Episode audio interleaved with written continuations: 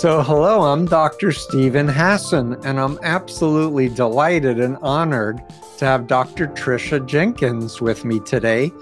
Uh, Tricia is a podcaster and professor of film, TV, and digital media at TCU in Fort Worth, Texas.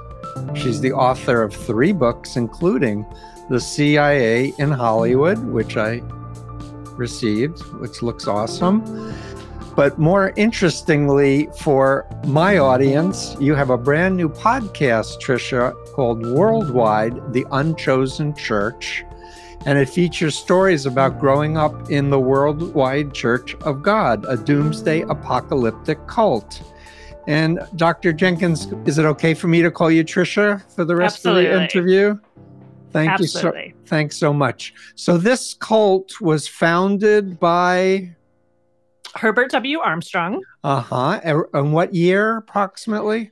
So he starts out as a radio broadcaster in the 1930s and Mhm. he dies in 1986. So for a good 56 years, he's at the helm of the Worldwide Church of God. And this was on ABC on Sunday mornings at some point. Yeah. So one of the reasons that Herbert W. Armstrong was successful, I think, as a a cult leader was that he was always a very early media adopter. So he was buying radio time for his ministry in the 1930s, and he um, enters into TV in the 1950s. And he does have a television broadcast called The World Tomorrow, which ran actually on Sunday mornings, which is unusual because we were a Sabbatarian church. So we went to church on Saturdays. Uh, that ran in the United States anyway. It was syndicated overseas in, in several, several countries, but yes, did run on ABC on Sunday mornings in the United States. Yes. So this is a cult that I've actually helped people with decades ago. And, um, but uh, this it's fascinating. I think your production values, as well as the content, is extremely good. So I'm going to just say publicly, if you were uh, ever in the Jehovah's Witnesses or the Moonies or the Assemblies of God or any number of other Bible-oriented cults, I think you're going to see a lot of parallels. We'll talk about that uh, in this interview. Uh, and uh, so I, am going to just um, open it up and say um, so there was a hodgepodge of different beliefs and practices that he adopted. He had no seminary training, his background was in media and marketing. advertising, right? Well, l- let's go back and say you were raised in this. So, what's it like growing up in apocalyptic cult? Because I, I know for sure, uh, you know, like in the Moonies, we thought, you know, the last days were now and the end of the world was coming any second. So please share with my, our listeners. Yeah. So, one of the things I talk about in the very first episode of my podcast is that as a kid, I never really envisioned myself growing into adulthood. I never envisioned myself getting married or having children or even really going to college. And that was hmm. because I was taught really from birth that the end of the world, and, and Armstrong preached that there would be a nuclear World War III in particular um, that was coming, if not in the next couple of months, maybe in the next couple of years, and certainly within our lifetime. But but the sentiment was that it was coming like in the next five years, 10 years as a very conservative estimate. So growing up in this, I just I never really made future plans in my mind because the idea was that, you know, why even think about where you're going to go to college because you're going to be in in what we call the place of safety which is where the chosen of our of our church were going to ride out and be protected during this nuclear world war three.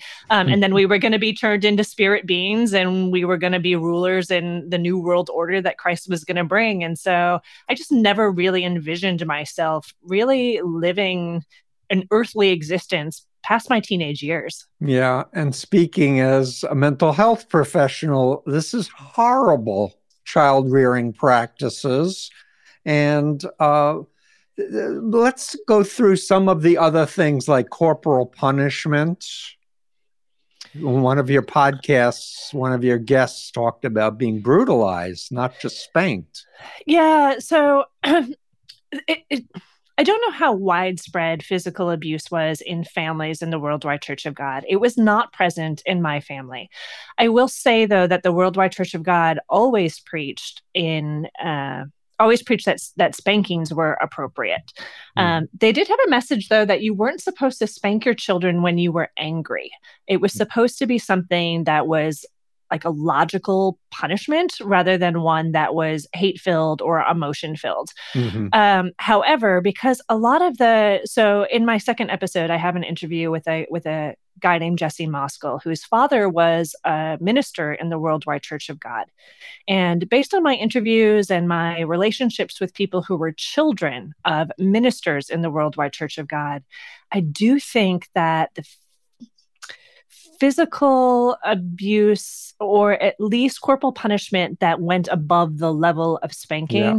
was more common. And I think that that really came from this authoritarian mindset that that the church had and filtered its way down to the leadership. Yeah, spoil, uh, spare the rod, spoil the child. They take that from the Torah, the Jewish scriptures, and they say, we uh, you know uh, abide by that. And if i'm remembering correctly because i've listened to your podcast the first three episodes have now come out when we're doing this interview that uh, the the cult also didn't encourage people to go to medical doctors uh, get psychiatric help if they're feeling depressed uh, share a little bit more about that whole thing yeah, so this is one of what I would consider to be the more tragic elements of the Worldwide Church of God. So, uh, really, all throughout the 60s and the 70s, and well into the 80s and 90s, the mindset was that, and, and Herbert W. Armstrong would preach that you know, doctors don't know why diseases happen. They don't really know how to cure them. Modern medicine is something not to be trusted. And really, the best cure for any disease, and that included cancer, was prayer and faith and also, we did something called anointing. So, um, if you were sick, for instance, you would call on your pastor and he would literally take a cloth and put olive oil on it and say a prayer over it and send it to your house or maybe deliver it to you personally. And you would put this anointing cloth on your forehead and that was meant to do the trick. Oh, I've seen many, uh, many people doing that during COVID, and uh, you don't need a vaccination. Just have that blessed handkerchief and you'll be protected. And then a lot of people are dying. Yeah, and and that's why I think this is one of the more tragic elements of the church. So, for instance, again in the, in that first episode when I talked to Jesse Moskal, he starts out, you know, with this really horrific story of his three-year-old sister is diagnosed with leukemia from environmental toxins, and before she reaches her fourth birthday, she dies. And mm and really one of the the major reasons is that his parents refused to seek medical treatment.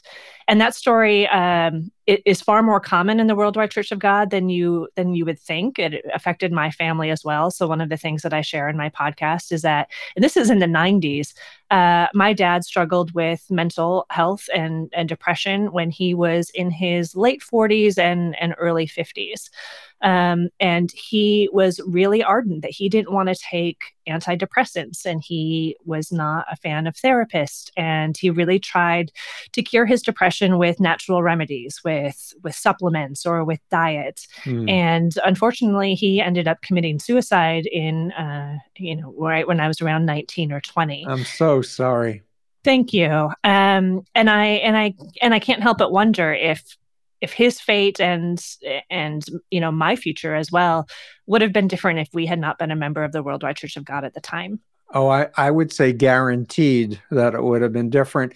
And what was one of the points in your podcast was that the cult leader himself would go to doctors but so the hypocritical aspect i'm also now thinking of another cult the way international with victor paul Wierwille who did the faith healing thing, but he went to doctors too, and he died of cancer uh, himself.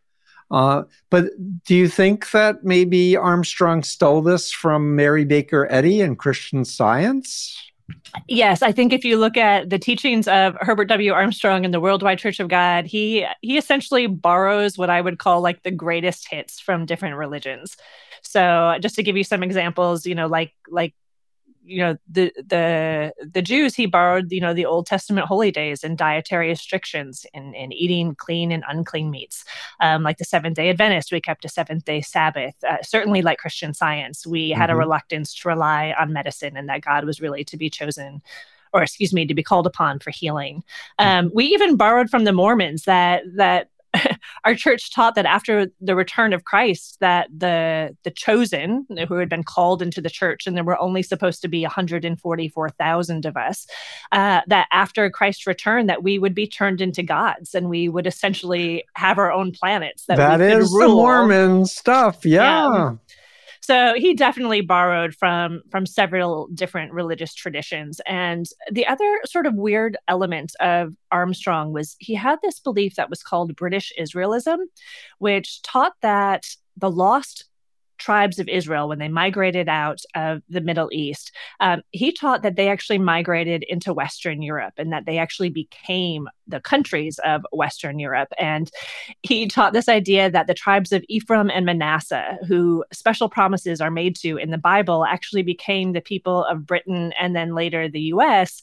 And so um, he argued that if you want to understand why Britain had this amazing empire or why the US has always had you know a great economy and has been sort of a world power that you could trace that back to this understanding of british israelism and the promises that god made to these tribes in the bible so that was also sort of like a weird tenet that he, that was really central to a lot of what he taught in terms of biblical prophecy. Yeah, call to elitism that you're chosen, you're special, and I believe you have to be part of the 144,000 and everyone else is going to be toast Yes, right. and and as a kid, that that scared me because I kept always asking my mom like, "How many people are in our church?"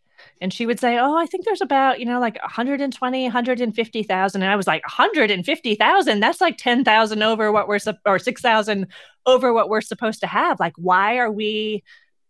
Spreading the word. Why are we you know why are we trying to bring more converts in? That's just like you're jeopardizing my place in the kingdom. Like let's let's knock this off. Let's stop. Yeah the jehovah's witnesses solved that one with saying everyone else will live forever on planet earth. That was how they they try if you weren't part of the elite the elect then the rest of you can stay on earth forever and and never get old. Um, but another parallelism between your former cult and my former cult is uh, the racist teachings about the three sons of Noah and the doctrine of Ham. Uh, would you share a little bit about that, what you learned? Sure. So, um, one of the things, and this is not unique to the Worldwide Church of God, uh, different denominations of uh, Christian Christianity and Islam and Judaism have all ha- they all have a version of this, but essentially, there's a story in the book of Genesis where Noah gets drunk and he passes out. And Noah's son Ham walks into the room and sees, quote unquote, the nakedness of his father. And he doesn't cover him up, but he goes to tell his brothers, hey, like dad's passed out, he's drunk and he's naked. And the sons, the, his brothers come in and cover him up. And for some reason, it's not really explained in the passage. Noah is very upset with Ham. And so Noah, by the way, not God, but Noah curses not Ham, but Ham's son, Canaan, and hmm. condemns Canaan and all of his ancestors to a life of slavery. Now, there's no mention of race in that story. There is, um, yeah, race or skin color is never mentioned. It's not a curse that God makes, it's a curse that Noah makes. But uh, that passage has been used to say, you know, if we look at where, you know, where do races come from? Uh, Ham is meant to be, in this weird biblical interpretation, uh, the father of, of African people. And mm-hmm. it's a passage that gets used essentially as an explanation, not just for Black skin, but as really a justification for the slavery of Black people.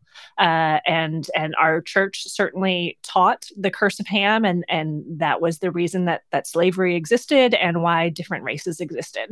Yeah, and you interviewed a, a, a former member who's Black about what it was like growing up there. He was obviously he's is very bright and was like talking about was it the Bible Bowl or something where there's a competition of say a little bit about that. yeah. I thought that was funny. So we had a very, very active youth program. We had each church area had sports teams, you know, a basketball team, and they, we would play other congregations. Um, but one of the other activities that we had was what we called Bible baseball tournaments. Mm. And um, it was literally set up. I'm trying to remember this now. It was literally so you did it as a team, and each question had a point value. So easy ones were a single, really hard ones were a triple. And your team had to answer Bible questions. And it was a lot of like, you know you had to quote biblical scripture or you had to know the chapter mm-hmm. and verse of something and you would essentially with each question answered correctly like hit your team around the bases and that was how you won um so yes he was so also like so the standout members of a bible baseball team would compete in an all-star championship and that was just like an individual competition. And so um, this guy's name, his name is Glynn Washington. He's actually the host of NPR Snap Judgment, which is a really successful podcast. Uh, he was a Bible baseball champion, and and so was I. And so one of the things that he talks about is you know the church was saying well this is in the bible right you know it's clear from the bible that noah's son ham is the father of of African Americans and African people. And and he would say, No, like I'm a Bible Bowl champion. I know my Bible. That is nowhere in the Bible. So he talks about like how he really actually thinks that that whole Bible baseball event or program actually sort of planted the seeds of its own destruction because mm-hmm. people did learn the bible and did know what was in it and what wasn't in it and and could then call out authority and say no that's that's not actually there yeah I, I, I so I want to just comment. Uh, you're you're a PhD scholar, author, teacher, obviously incredibly bright, and uh, you commented that so many of your uh, fellow former cultists have gone on to achieve really quite a lot. You want to share a few stories? You know, when I look at so our church had an accredited university. It was called Ambassador University. We used to have three campuses. By the time I went through the church, we were down to one, and that was in Big Sandy, Texas. Um, when I look at the people that I went to school with and I look at where they are now, 20 years later, it is almost uncanny the number of PhDs, professors, lawyers, doctors, entrepreneurs, like highly successful, highly educated people that I really think disproportionately came out of that church. And I would love to be able to say, oh, it was because, you know, I, I wish there was a common thread that I could link to it. And I don't know what it is, but I will tell you why I think, or at least what I would credit the church with in terms of my own academic success. So, um, in our church services, our church services were long, they were two hours. Um, oh, that's short. Sorry. In the well, world, it felt cults, like a long time. they go on a lot longer than that. I'm sorry. Continue. No, um, and fair, fair. Um, but so we would we would stand up at the, the beginning of a service we'd sing three songs we'd sit down and there would be a 20 minute sermonette and these were like lectures essentially we'd stand up and sing one song we'd sit back down and then for an hour and a half we would have the sermon now kids we're not allowed to go to like some kids room or play with toys on a blanket or you know today like have your phone out. It was you were going to sit in this chair and you were going to be quiet and you were going to be still and you were going to take notes. So even as a kid my parents would make this like chart on a piece of paper that said like keywords like god kingdom devil satan uh I don't, you know, the tribulation, something like that. And every time I heard that word, I was meant to put a check in the in the column. Oh. And so as a kid, very early on, I was trained to listen to essentially very long boring lectures uh, and and and you know pay attention for key concepts and to mark mm. them down and so mm-hmm. i think in some ways that planted the seed of, of being a good student, of then being able to go to a college class and to sit in a college class for three hours and and be able to take good notes and to pay attention for the whole thing because I'd really been trained to do that since I was, you know, 5 or 6. And was it a very misogynistic experience too, where men had more power than women? Oh, eh, because the Moonies yes. were that way. Men in the Moonies, men were subjects and women were objects. Yes, I think that that is also true in the Worldwide Church of God. So, um, I actually have an episode coming out tomorrow that has to do with gender and how it functions, and I interview three women. and And one of the things that they note, and it, so in our services, there was a way to sit. Mm. Men sat on the aisle, and then there was the woman and then there was the children mm. and the reason that men always sat on the aisle is because they were the ones who needed to get up because they had the leadership roles in the service mm. they were the ushers they were the deacons they were the song leaders they were the you know people giving the sermonettes or the sermon or giving announcements or an opening and closing prayer the only leadership role that women had in our church was to be the piano player mm-hmm. or to perhaps perhaps lead uh, like the we called them YES lessons. They were like our our youth educational programming for mm-hmm. like five, six, seven year olds. Mm-hmm. Were, uh, were, were, people allowed to go to public school or, or were oh, they yes. homeschooled? Uh, I didn't. Some people were homeschooled. I did not know anybody in my local congregation who was homeschooled, and that was also something that was interesting about the church. I think um, we did not have a compound, so for those of us, so you know, most of our parents they came from a quote unquote normal world, and they mm-hmm. chose this religion because they were attracted to its ideologies or its sense of community. Or they got deceived. Or they were deceived, absolutely. Thinking uh, that Armstrong actually knew the Bible. Was God's apostle, yeah. Yeah. Um, but for for a second generation members, you know, we were born into this mm-hmm. and mm-hmm. this was our normal but we always recognized that this was not normal because we went to public school. And because our church taught that you know traditional holidays like christmas or valentine's day or halloween were pagan holidays that were sinful to celebrate you know that meant you know every time our my elementary school had a halloween party i couldn't like bring a costume and do the little parade and I had to sit in the hallway. I had to sit it out, and I just sat there, you know, longing for that gross little cookie with the with the orange frosting on it, so uh, because I, you know, I couldn't participate in it. And yeah. I, I actually think, you know, people have asked me, like, do you have a hangover from the Worldwide Church of God that's still with you after all of this time? Mm-hmm. And I think I have two. Um, one is that I still will only go to the doctor if it is like di- I don't want to say dire, but it's like I got to be sick a long time to finally get myself to a doctor. I think I'm getting better about it, but like four years ago, I had walking pneumonia. I just thought it was a cold, and then I got worse, and then I couldn't walk more than like a thousand feet without having to sit down. Uh, and it took me like three and a half weeks to finally go see a doctor. Mm. And I suffered for a long time. Uh, and then I took this Z pack, and then it, you know, went away in like a couple of days and i'm like man why did you wait so long? So that's one of the hangovers.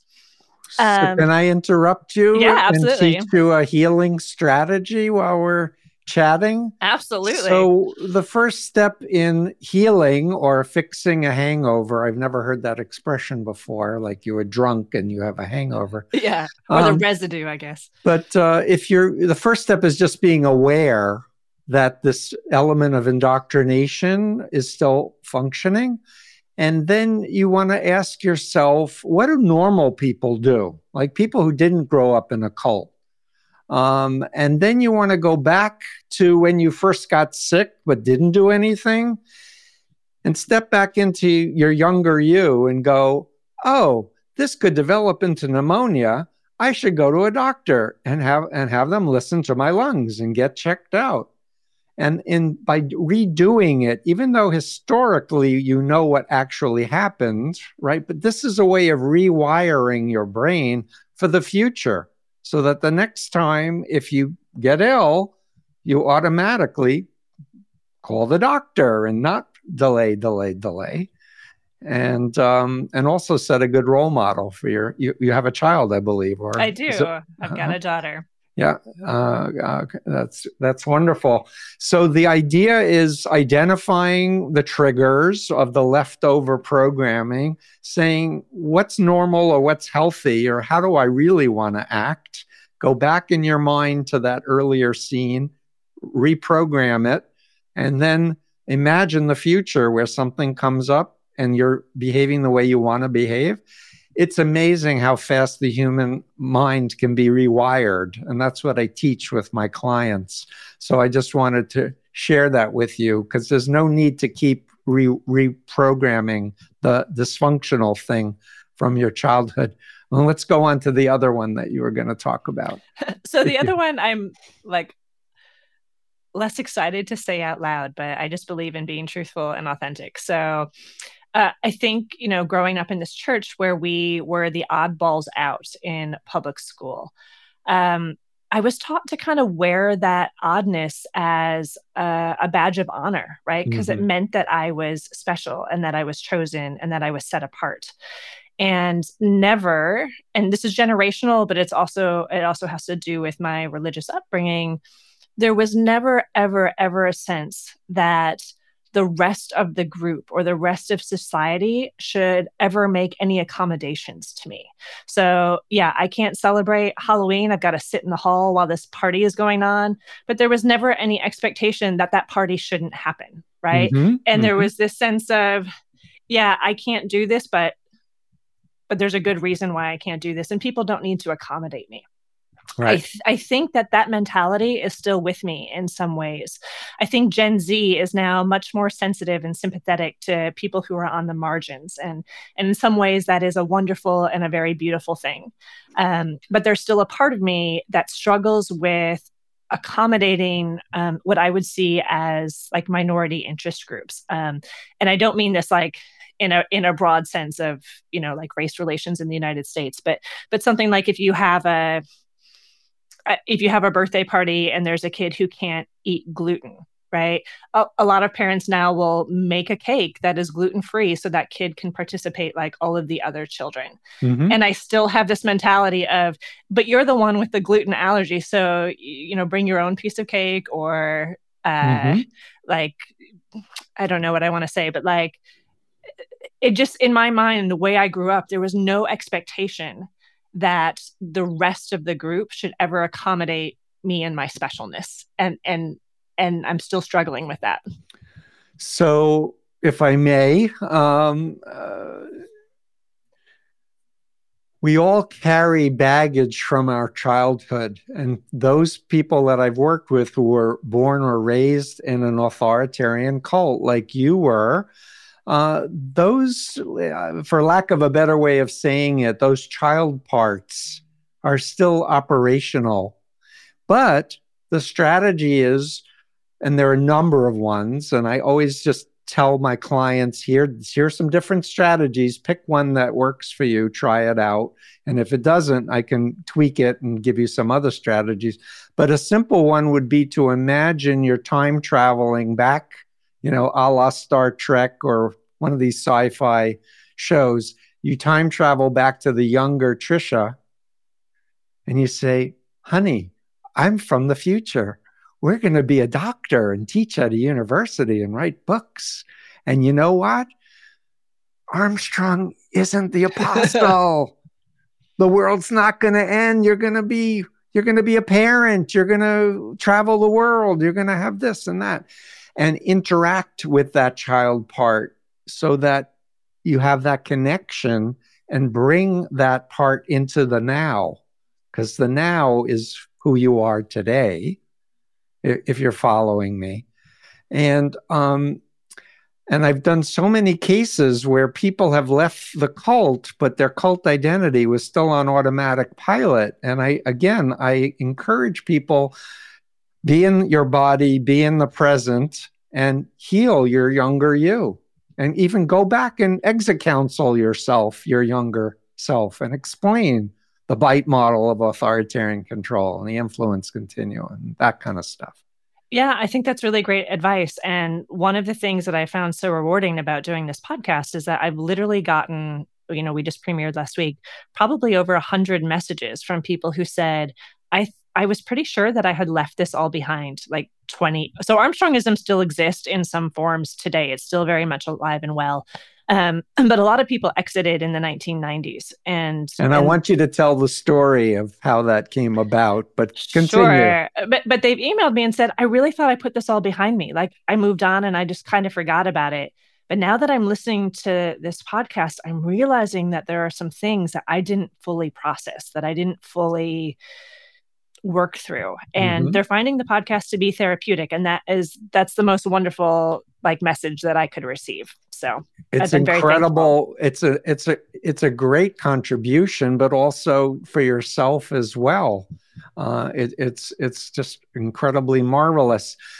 Let's let's take a moment to go back to the history. So herbert w. started it then what happened? And I will try to tell this in a succinct way. Um, oh, you did a great job on the podcast. So we have a few minutes. So Herbert W. Armstrong, yes, he is the the head honcho of the he Worldwide was. Church of God. He had a son who was actually called the man with the golden throat. He was the most popular um, televangelist in in American culture for a while. His name was Garner Ted, but Garner Ted was a playboy. Uh, he had a lot of affairs. Um, he also proved to be a threat to his dad. So he was thought to be heir apparent, but he and his dad had a falling out, and Garner Ted ends up starting his own church in Tyler, Texas. So what happens is that Armstrong knows that he is is sick. He's he's well up in his years. I can't remember how old he is when he dies, but it's like close to 90, maybe his mm. late 80s. Um, and he he knows that he needs to pick a successor. Um, there's a great book by David Barrett, who is a PhD, actually did his dissertation on the Worldwide Church of God and some of the splinter groups that come out of it. Um, but he he basically like picks a successor, tells you know his council of elders this is who it is, and then he would change his mind like four weeks later, and oh no no no that's not him, it's it's this other person, and then four weeks would go by and he'd change his mind again. Mm-hmm. Um, long and the short of it is he picks a man named Joseph W. Tkach, who is the son of Czechoslovakian immigrants. He was a pastor in the Worldwide Church of God. And that is who he had picked at that moment when he actually died. Mm-hmm. So he transfers the title of the pastor general of the Worldwide Church of God to Tkach. Interestingly, he had given himself the title of apostle and he refused to transfer it to Joseph W. Tkach. Uh, Tkach just appoints himself apostle anyway. Um, but what I think is really interesting about this transfer of power is the Worldwide Church of God does something that it's not unprecedented, but it's not usual. Mm-hmm. Eight years into Tkach's leadership, he gives a very famous sermon in 1994, which I was actually sitting in the fourth row for because he mm. gave it at Ambassador University. Um, and and church members will now refer to it as the changes sermon because what he did in that sermon is he actually kind of de-radicalized the worldwide church of god. He said you know what we've only been looking at Old Testament. We haven't been looking at New Testament. Uh, we don't think that we actually need to do all of these things that we said you need to do in order to be saved. We were very much you earned your salvation. It was not by grace or it was not by faith.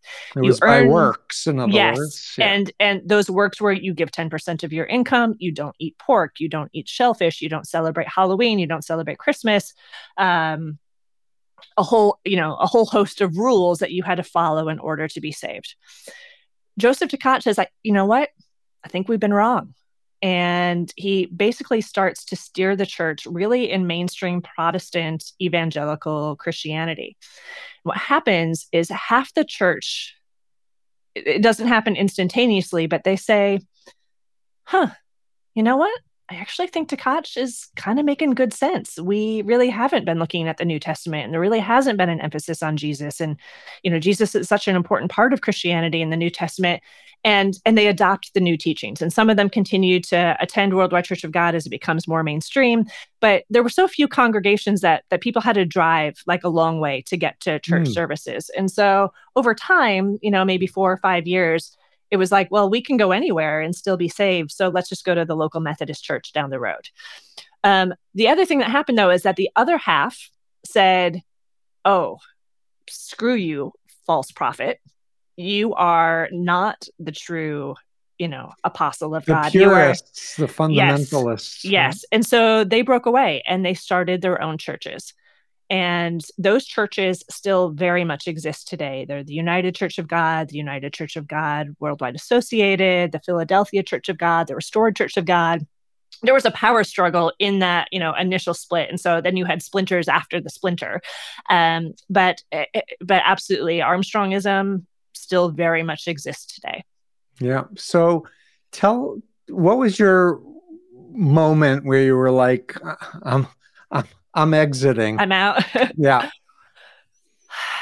As, people ask me that a lot, and I would, I usually point to three things that changed my trajectory. Mm-hmm.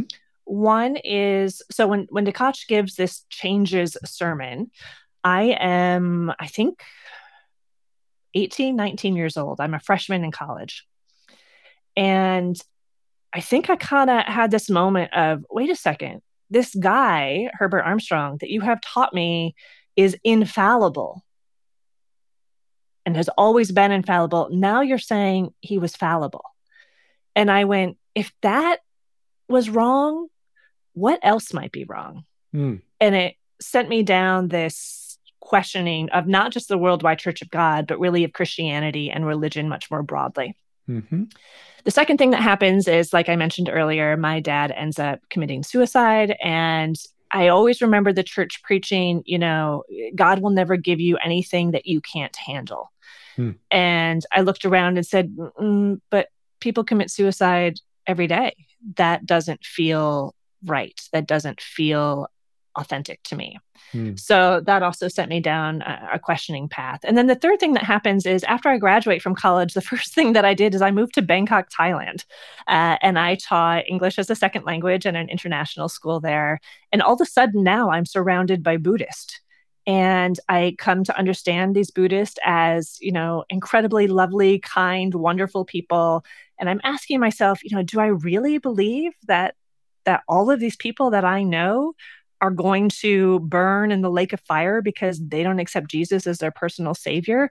And I came to understand religion as very geographically centered, that you mm. that you believe what the people around you believe and, mm. and, and what you believe is largely determined by where you were born and where you grow up so mm. international travel became something that that also sort of broadened my mind and and eventually I ended up leaving.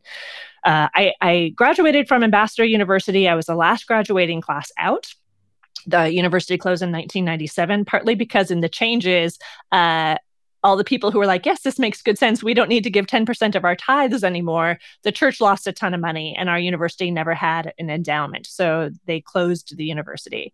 Um, so I, I did finish my degree there. I graduated in 1997. I moved to Bangkok in 1998. And I would say after 1998, 1999, I never attended another service.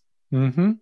So I'm going to offer another little healing tip for for people, especially who are born or raised in cults uh, is to pay attention to language. So I think Scientology may be the hardest in terms of language because they literally have their own dictionary. And part of the cult is you should do study tech. And if you don't agree with something or you space out, it means you passed a word you don't understand. So you look it up in Hubbardese and you indoctrinate yourself. But the, the point I want to comment and what I was listening to is you said our university versus their university. True. Right? True.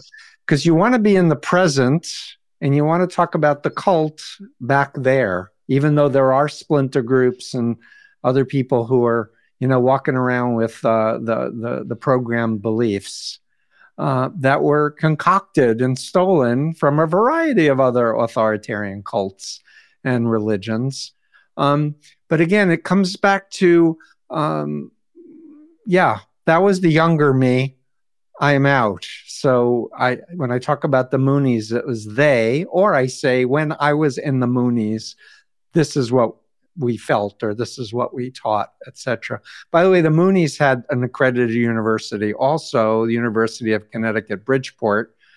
Uh, the tmers still have an accredited university in fairfield iowa maharishi whatever university.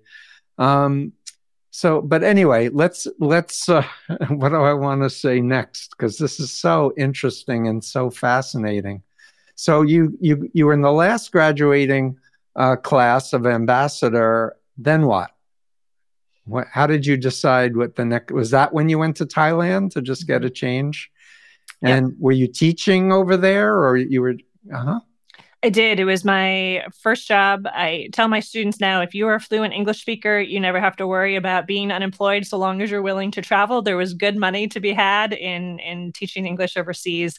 After I left Bangkok, I spent a year uh, in Germany as well. And and actually even that trajectory comes out of the Worldwide Church of God. So our church literally was worldwide. It operated in about 70 countries to my understanding. The bulk of them were in um, United States and the UK and Australia. Um, but that meant because we only had one university, that people from all over the world who wanted to be educated at God's one true college uh, came to, of all places, Big Sandy, Texas, which is it has a population of like a thousand people. It is in mm. rural East Texas. So it's this very unlikely place to have this like cosmopolitan hub. But I think about a third of our student body was from overseas, which meant that I had I made friends from India, from Australia, from New Zealand, from Canada. In fact, I just went on vacation last week with my roommate from Ambassador, and she's Canadian, and, and we had traveled overseas. Uh, and so that, you know, I was born and raised in a very small rural West Michigan town. I think n- my school was like 99% white. Mm. Um, and so when I came to Ambassador, it was a much more multicultural, diverse environment that I had ever been in before. Mm-hmm. And those relationships actually really cultivated in me a curiosity and a love for international travel. And, and because I still have so many friends that I went to Ambassador with or I was part of this church with, that I I feel like I could go to any continent, I'm thinking about it if this is really true. I could go to any continent except Antarctica and have somebody there that I could stay with. Mm-hmm. Um, and so that's one of the really wonderful things that came out of that experience. So, just for clarification, um, with the Moonies, if somebody leaves the Moonies, they're going to hell because they don't, they're not following God's will, etc. And if you're a member in good standing, aside from trying to recruit the person back in, you are not encouraged to have any type of social interaction. So my question is all these folks that you're saying I could stay with anybody, are they all out also that you're talking about? Or are there any true believers that still willing to be friends with you? I still have friends who are in one of the splinter groups. They are all domestically located though.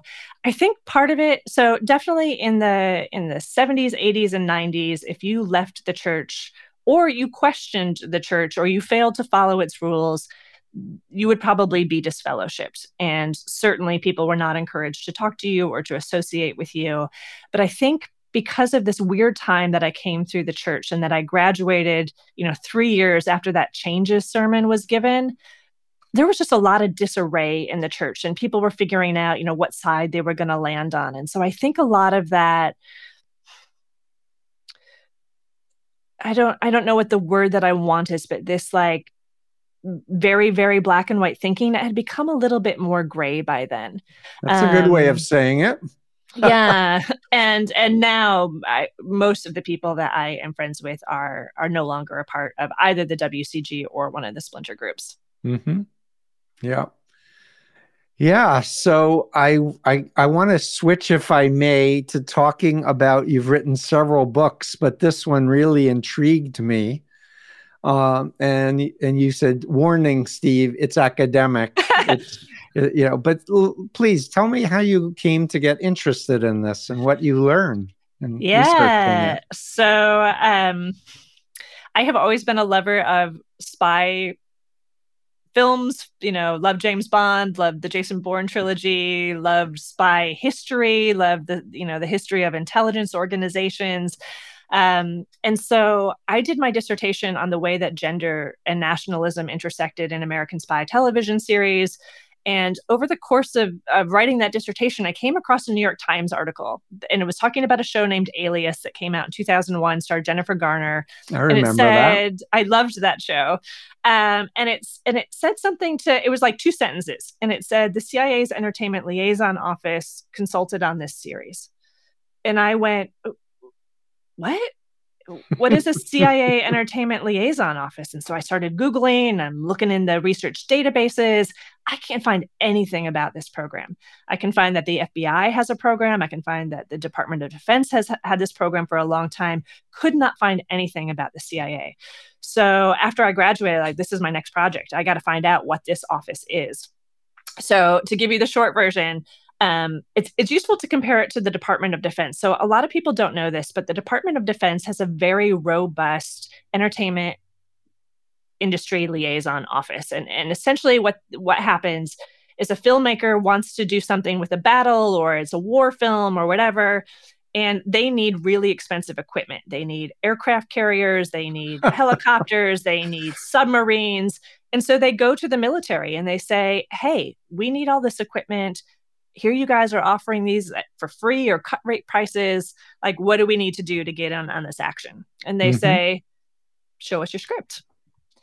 And they read the script and they literally make notes page by page that says, we don't look heroic on page 18. You are going to need to change page 18 if you want our equipment. Um, if you, and there are certain things that are showstoppers for the military, right? So any, um, any any mention of like mental health issues, especially uh, PTSD or suicidal thoughts, those will be hmm. they will they won't support that. They want to portray a very positive image to the public. Yes, absolutely. Um, you know, drug addiction, things, sexual harassment, all of those things will be nixed. Um, so the CIA, what happens?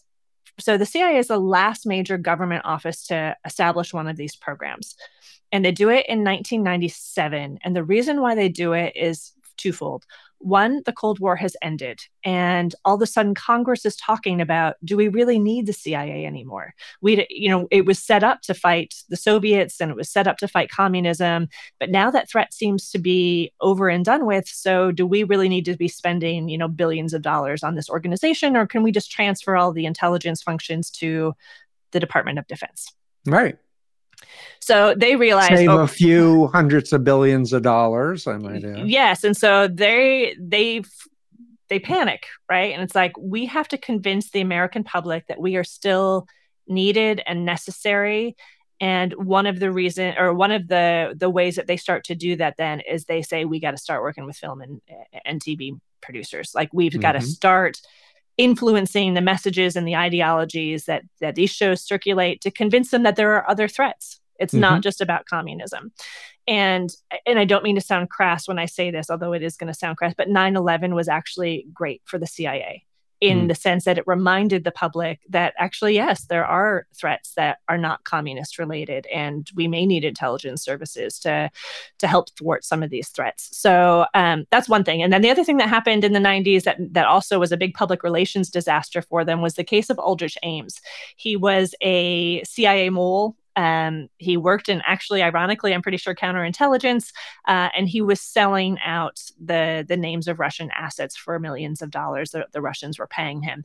It took the CIA a very long time to figure out who he was, and then when he was finally unmasked, all of the damage that he had done to intelligence services and and how long it took to uncover him was a big public relations disaster for the CIA. And so they begin to then work with with Hollywood in order to tell their success stories to convince the public that this that they are a good investment, that they are effective, and that program is is thriving today. That's so interesting. So the FBI, their top counter uh, person, Hanssen, who is an Opus Dei member, a cult that I help people get out of, authoritarian Catholicism, um, was feeding the uh, our intelligence to the Russians for a really long time. Yes. Um, and I, I and I, I am sure you came across the book called the CIA and the Cult of Intelligence by Marchetti and Marks in your research. Yes. When I first saw that, the whole book, it was hardcover, was blacked out there was an and and a the, and everything was. And over time, they kept going to judges and winning back what the words were. and that is still a challenge for academics today. You know, a, a lot of our information has to come from freedom of information requests, uh, but a lot of times when you get those documents, a it can take years to get them, and then when they do arrive, half of it can be redacted, and so it's a very frustrating process. Yeah. So I can't help but say, since you're such a fan of Jason Bourne, uh, and and others, you know, these spy things. He he was it was a version of MK Ultra, uh, you know, mind control to create the the perfect assassin. Uh, who would be completely obedient and have all these uh, extra abilities. Um, and what I learned after my exit from the Moonies, I was a whistleblower. I gave all the internal documents I had over to a congressional subcommittee investigation. And in, in, in this period of time, it was in the mid 70s, um, it was called Korea Gate at the time. And the Moonies were named as covert operatives uh, for the Korean CIA. And they actually interviewed the founder of the Korean CIA, who, quote, said he organized and utilized the Unification Church, my former cult, for use as a political tool. And so the history, as I understand it, is the CIA helped up set up the Korean CIA. And they were saying, you know, North Korea is brainwashing people. There have been two unsuccessful coups in South Korea. Korea is really important to us. We need to create our proxy group to brainwash dissidents in South Korea uh, so that they don't, you know, cause trouble. And it was only in that frame that the Moonies were then later brought to the U.S. during Watergate to defend Nixon, and I fasted for Nixon as a Moonie, uh, etc. And of course, the Moonies set up the Washington Times newspaper that lost money for decades. And where was that money coming from? Hmm, let me f- figure that one out. So, anyway, there's a whole uh, r- really nefarious uh, history uh, to take into account. I mean, I, I do believe we need covert, you know, agents and spies, etc. But um, there needs to be some checks and balances on this. Uh, such a high potential abuse for power, and uh, so. But I wanted to say the MK Ultra thing because uh, when I wrote the Cult of Trump uh, a lot of those believers are against the deep state, which they claim is the CIA, etc.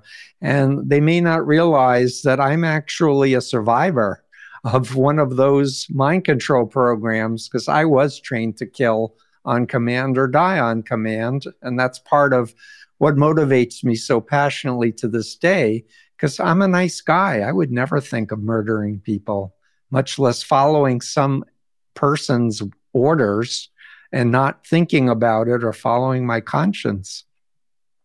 So it's really, you know, interesting times we're living in right now. Absolutely.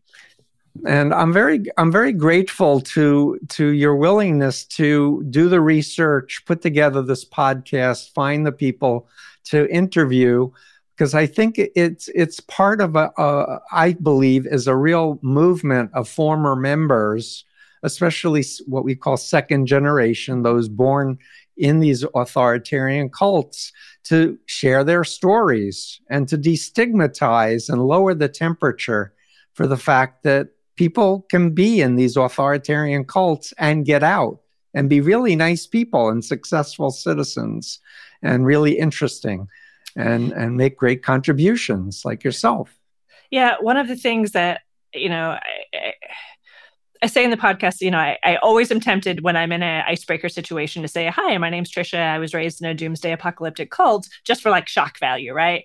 But I, I never want to say it because the word cult has got such heavy hand, like very cringy, connotations to it, right? That only stupid people or only lonely people or only like weirdos would ever be wrapped up in a cult.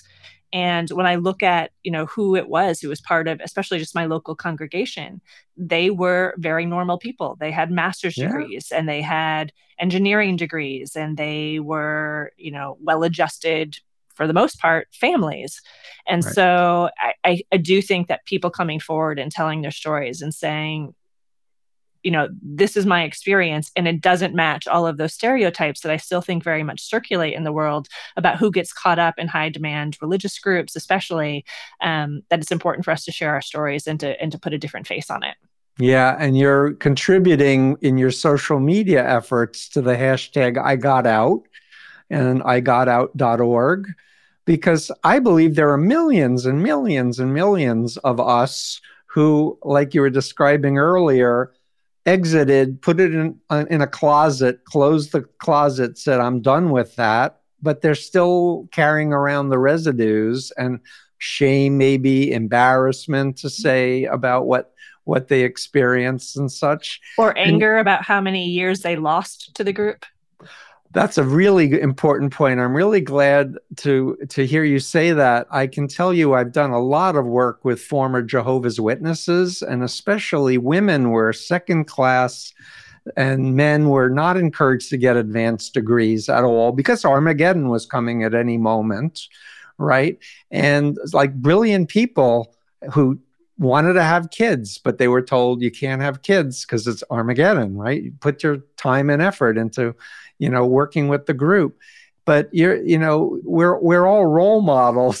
Say, hey, we can be successful. You know, you're not alone, and you know, there's no shame in it. And honestly, I just see a, almost like a renaissance happening with the cult field because there's so many documentaries are now being produced and great podcasts that are being developed.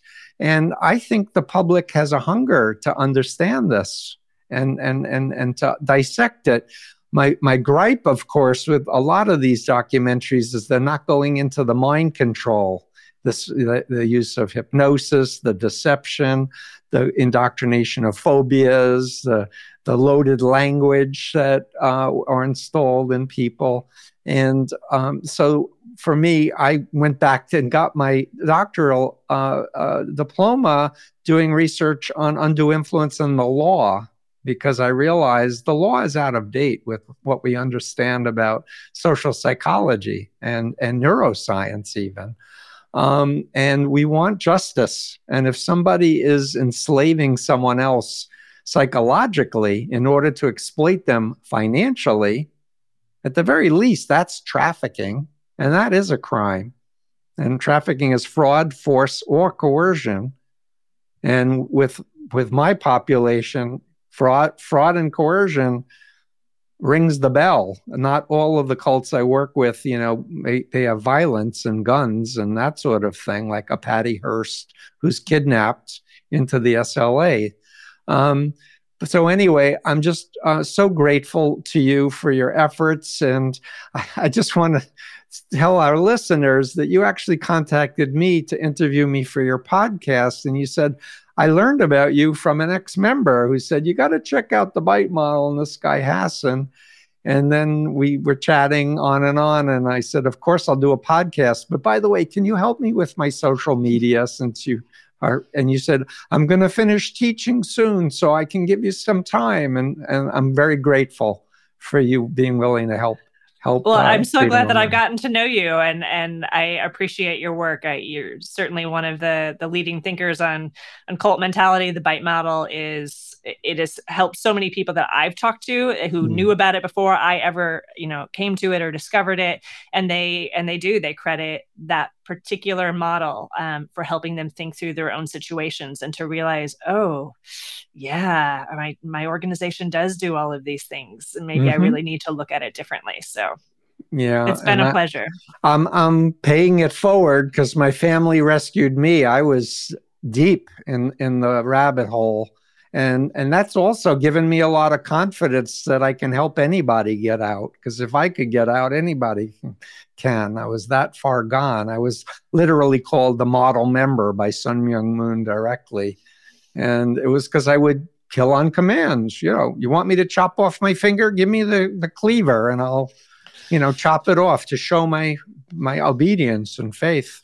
You know it's crazy um, so, as we're wrapping up, any last thoughts that you would like to share with our listeners? I think the only thing that I would say, and this is something that that you have said before, and I think it's a really valuable lesson, which is that every high demand organization, whether it's you know a, Bible cult like I grew up in or something political like the Moonies, it's not all 100% negative. There are some really wonderful and positive things that come out of this really tight sense of community. Mm-hmm. And I think if we can recognize those things, it makes our relationship to that experience more healthy, more balanced. Um, that you don't need to to quote unquote, you know, throw the baby out with the bathwater. That if you can learn to say, actually, but I learned this thing, right? Like I learned international travel, or I made, uh, you know, we had a big public speaking program, a mm-hmm. Toastmasters club, right? That, and that's helped me in my career as a professor. Um, there are things that we could take away from it that were really positive and really wonderful. Um, and if we can hold on to those things and then just kind of figure out how to deal with and dispose of the rest, I think it, it makes that transition out and your your your future life uh, a lot more a lot more wonderful. You are very wise, and I'm very grateful that you're bringing this up because, in fact, there are very valuable life experiences that I learned in the Moonies that I took out with me. I was a shy, introverted poet when I went in, and within a few months, I was giving talks to a large group of people extemporaneously. And I learned that in the Moonies. And that, you know, when I got out, I was like, I used to be able to talk, you know, I could get up and not freak out. And so the idea is to not just take the whole thing and put it in a closet, but really sift through what what the golden you know memories are and the experiences um, and integrate it as a part of your life so i'm really grateful that you said that. And um, you know it's not a sin to want to be part of a community of like-minded people. We like being part of groups. A lot of people do. I'm an introvert but i i, I belong to a jewish temple and have for 23 years. I like being together. I, if somebody has an illness, we bring them food. If I, when I was sick, I had cancer, they helped drive me to the hospital when my wife couldn't do it. I like that sense of, you know, continuity over time with other families. And, you know, and I, I hear from a lot of former members who are, you know, like hardened atheists, like extreme like don't talk to me about oh i can't see the bible anymore. I can't you know and it's like come on like re, you know get over it. Or somebody tells me steve i loved meditating but now that i've left tm I, I don't know what to do. I said there are a thousand other types of meditation you could be doing. You don't have to use the fraudulent mantra that they gave you and and they're like i can? And i'm like yeah you're free now. You're an adult. You get to choose how you want to live. That's one of the things that i will say that i find frustrating about american culture is that if you are not religious if you don't go to a church it is as an adult incredibly difficult to find community i feel like a lot of the organizations that used to be around in the 50s um, don't really exist anymore or they're not as you know you think about the like the lions club right or the the VFWs, you know, they used to be really robust organizations, and young people just aren't in those, and even middle aged people are not really a part of those. And so it's very difficult to find a shared sense of community that exists outside of a religious organization. And so I think a lot of people who leave, you know, organizations like mine, that's the thing they miss. They don't, they, they might not miss anything, but they they damn well miss that sense of community because it's incredibly hard to replace. Yeah, and having followers on social media is not the same as having real friends that you can sit down and schmooze with and hang out with and you or know. you know bring you soup if you're sick yeah no yeah. social media follower is going to do that yeah a thousand percent so thank you very much for uh, coming into my life and asking me to contribute to your wonderful podcast really folks check out this podcast. And if people want to contact you, is there an email address you want to share or is there a website we, we're going to do a blog with the video of this and then we can add links but just for the podcast listeners Is there a way for people to? Yes. So if you want to reach out to us, you can do it social media. So we are at Worldwide Pod 11 on both Twitter and Facebook. We have an Instagram account, which is probably our most active community. That is just Worldwide Pod. And then we also have an email address is uh, worldwidepod11 at gmail.com. Great. Thanks so much. Have a great day. Thank you, Steve. Thank you. Bye. Bye. That's it for today's episode of The Influence Continuum. I've been your host, Dr. Steven Hassan. Theme music for the podcast by Nasser Malik. To read in depth articles about influence, both positive and negative, visit my website at freedomofmind.com. On Twitter and Instagram, my handle is at cultexpert. If you want to develop a comprehensive understanding of these topics, I highly recommend my books Combating Cult Mind Control, Freedom of Mind, and The Cult of Trump, in that order. These books are a culmination of 45 plus years of experience and will really help you fully grasp the complex web of undue influence. I also have a three and a half hour online course titled Understanding Cults The Basics, which can be found on my website. If you're a former cult member, I congratulate you on your bravery, invite you to use the hashtag IGotOut, and join our online community at igotout.org. Thanks for listening, and remember, love is stronger than mind control.